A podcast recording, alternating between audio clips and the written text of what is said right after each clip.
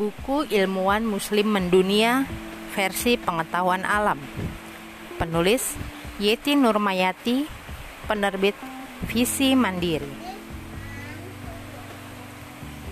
Ibnu Majid, ahli navigasi dan penemu kompas. Ibnu Majid terlahir dari keluarga pelaut. Oleh karena itu, sejak kecil ia telah melakukan pelayaran bersama ayahnya. Selain belajar ilmu berlayar, ia juga belajar ilmu lainnya. Ibnu Majid bahkan telah menguasai beberapa bahasa sejak kecil. Ibnu Majid dikenal sebagai seorang navigator yang handal. Navigator adalah orang yang mengatur arah kapal lewat pengamatan cuaca.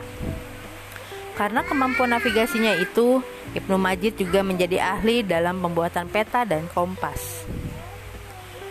Ibnu Majid telah berlayar ke berbagai penjuru dunia saat menjadi navigator kapal Vasco da Gama. Berkat ilmu navigasinya itu, ia dijuluki sebagai singa laut atau Asad al-Bahr. Dia juga dikenal di kalangan pelaut dengan sebutan Syekh Majid, sang penemu kompas.